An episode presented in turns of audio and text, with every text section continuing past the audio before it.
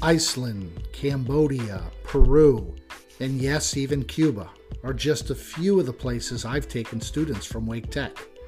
My name's Jeff Myers, and I teach for Wake Tech Community College, and I'm also the coordinator for the Travel and Study Abroad Department. On this podcast series, I'll talk with past travelers since 2012 about their experience during and after their trips. I'll also be discussing the benefits of study abroad and how traveling will change your life. So, let's talk Wake Tech travel.